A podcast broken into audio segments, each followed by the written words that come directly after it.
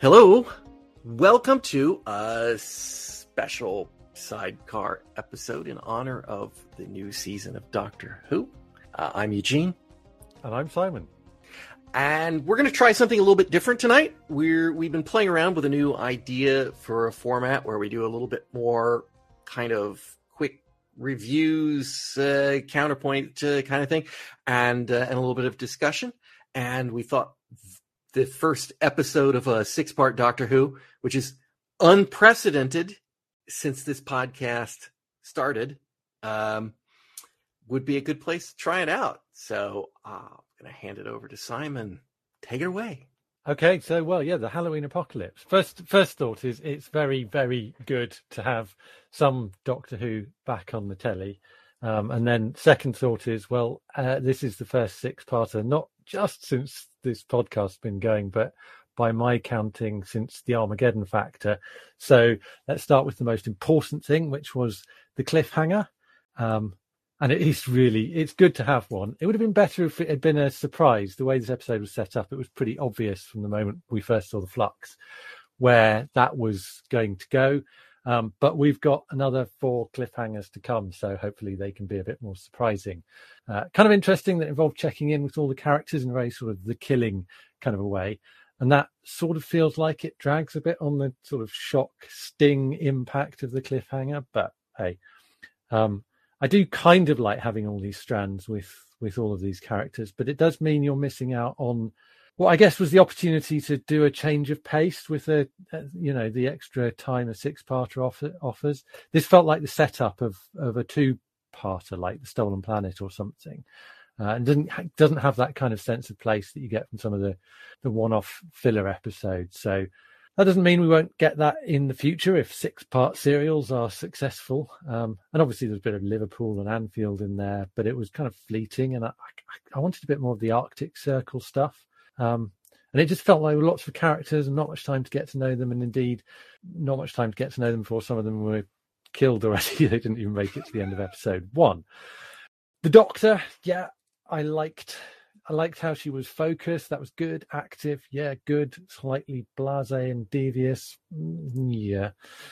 Yaz, I don't know. It feel. I mean, she mentions that she was a uh, a police officer again, but uh, don't feel like there's any new progression. Just sort of irritation with the Doctor in a very Ace and the Professor kind of a way, um, which must have also occurred to to Chibnall because he references Nitro Nine and the Doctor being Scottish. Well, I guess that could be Capaldi. Um, new companion Dan, liking him, yeah, not that engaged by him yet. Don't really have a handle. He just sort of seems a bit too good to be true.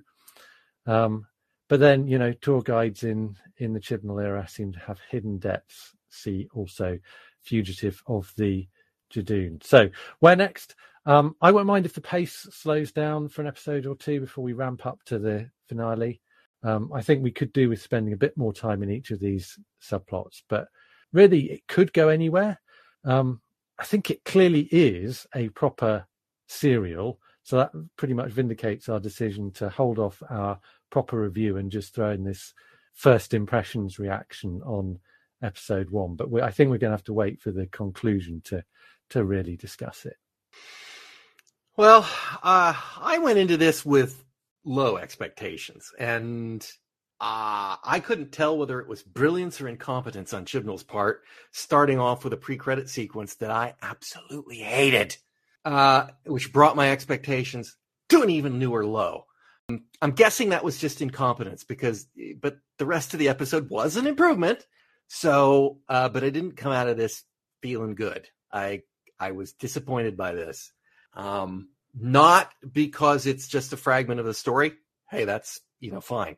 Uh, it's it's not because universe destroying villains have always left me flattered and flat. Uh, I've always maintained that they're disinteresting because their motivations are just too ridiculous. It, it, nor nor is it because the villain, the swarm, looks and reminds me way too much of Tim Shaw Mark II, the 13th Doctor's least interesting nemesis to date. Um, it's not because they've chosen to bring back the stupid, stupid hit the TARDIS console with a hammer nonsense. It's it's not because the FX compositing would embarrass a YouTuber. Uh, not because the episode would have us believe that a spacefaring race rushing to save humanity would be so poor at logistics as to send 7 billion ships to fit one human each. Just ask yourself where the babies go. What, what about the ones born after they launched the flotilla? It's not because on second viewing it became obvious that characters' behaviors are completely inconsistent with their later stated goals solely for the purpose of creating artificial drama and jeopardy. It, it's not even that annoying uh, line from the baddie that indicates Chibnall is going to double down on the timeless child. Um, guy doesn't know when to quit. It's not any of those things specifically, but they all contribute. But what really disappointed me in this was the portrayal of just three people Dan, Yaz, and the doctor. Dan's a little too early to tell, but he creeps me out. Maybe it's those neon white teeth of his, but if I were a kid, Dan would make me shout, Stranger danger, and run like hell. Um, our one returning companion, Yaz, who was once the most promising companion the doctor had, has become obnoxious, entitled, needy, know it all. I'm already rooting for this new Yaz to get taken down hard by her hubris. But worst of all is the doctor. With Troughton and Baker and Smith, when they were buffoons, there was cunning and intellectual steel behind their eyes. Whittaker's 13 is clueless from the opening scene to the closing, and not once did I feel any situation was resolved because the doctor was clever, let alone the cleverest person in the room. Truly clueless isn't a good look for the doctor. And that's all on the shoulders of the man putting words in her mouth. So, nah, I'm not not feeling the love for this one. But uh, anyway. Oh, fun fact though. Fun fact. If you take 7 billion spaceships with an outward facing surface area of 113 square meters, which would be, you know, what, 10 by 10 or something, uh, you could, in fact, surround the Earth just outside the stratosphere. You'd, ha- you'd have enough you'd have enough ships to actually do that. So for once, a number fits in Doctor Who.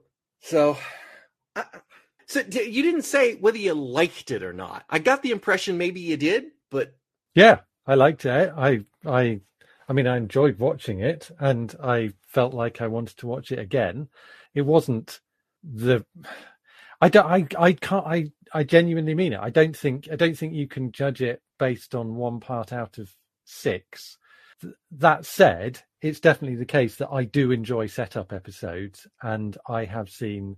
I mean, we've had enough two-parters that I've seen set up part one episodes that I've enjoyed a lot more than I enjoyed this one. So it's not it's not like it shot to the top of the pile here. It just kept me entertained for 50 minutes.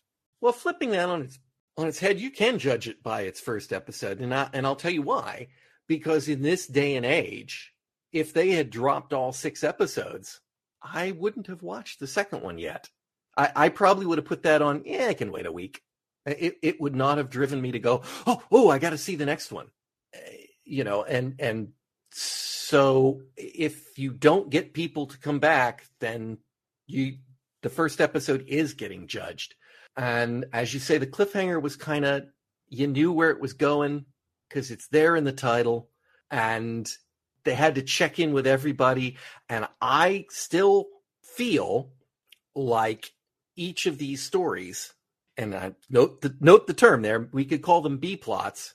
Claire, um, the the the Arctic, the the Division, the Sontarans, the Weeping Angels, particularly the Sontarans and the Weeping Angels, and we know later the Cybermen.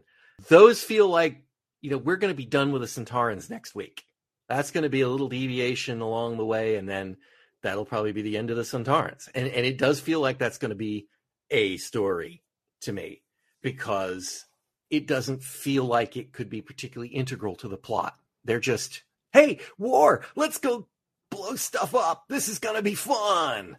And it it's hard to reconcile that with the idea that that's part of this overarching swarm nonsense. So yeah, I don't know. Anything anything else that you uh, pops to your mind? I I I've kept my notes to a very slight. uh No, I wanted to you know shout out Nitro Nitro Nine. Um, although is the Doctor making Nitro Nine now? uh, I also appreciate, in a way, that the doctor is still holding on to a bag full of Ryan sneeze from Orphan 55, because that's totally believable. But yeah, it, it's this thing with the it's this thing with that dog people. It does help that the dog looks a bit like one of my dogs. To be fair, uh, but this, this thing. Was I thought the dog was very very cool. I I I like the, I like having fluffy aliens, and the the kind of biggest biggest laugh in this was when for me was when Dan stroked his face because he thought he looked fluffy, and the dog is supposed to be this incredibly uh, lethal and malevolent uh, mm-hmm. alien.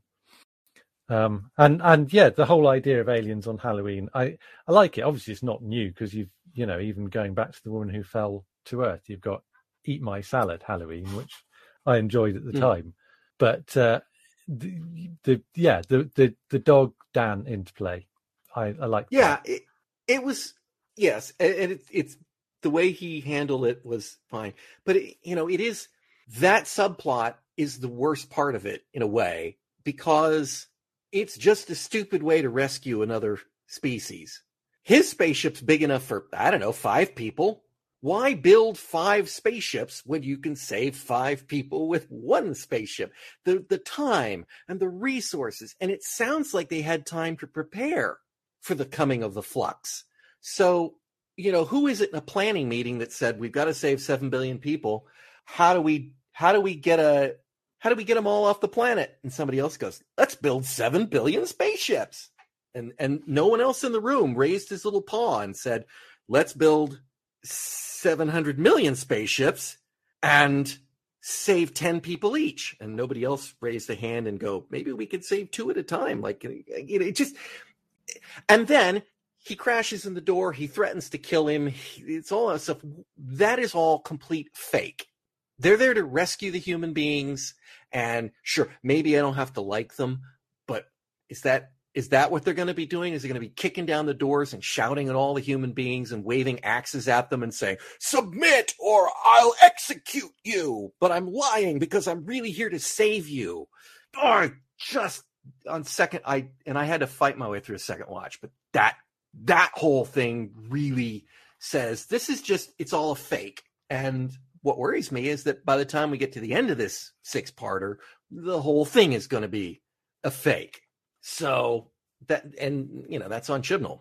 That's on Chibnall. That's just the way he presents bad drama. Got anything other to counterpoint, argue? I've covered everything I had. Okay. I'll throw two things. The best line in this, absolutely. Uh, the mate who had one of these, I think his was bigger. Hilarious line. True or not? Oh, what? I assumed it wasn't true. I assume that that's a stereotype. I know that's a stereotype uh, reaction, but this is Doctor Who, and it's not impossible that that line is going to come back and haunt us later on. Well, absolutely, um, because you because you you can often sneak a twist in to a Doctor Who plot by hiding a significant line as a gag. For for that matter, Dan, maybe yet another one of these imaginary doctors that that have been wiped out of existence and just doesn't know it. Um, and uh, also, I know it's it's a picky thing. Thirty trillion light years away. The Sontaran plot when they go from the Doctor to the Sontarans. thirty trillion light years away. The known universe, based on all our calculations of the Big Bang and whatnot, is ninety-three billion light years across.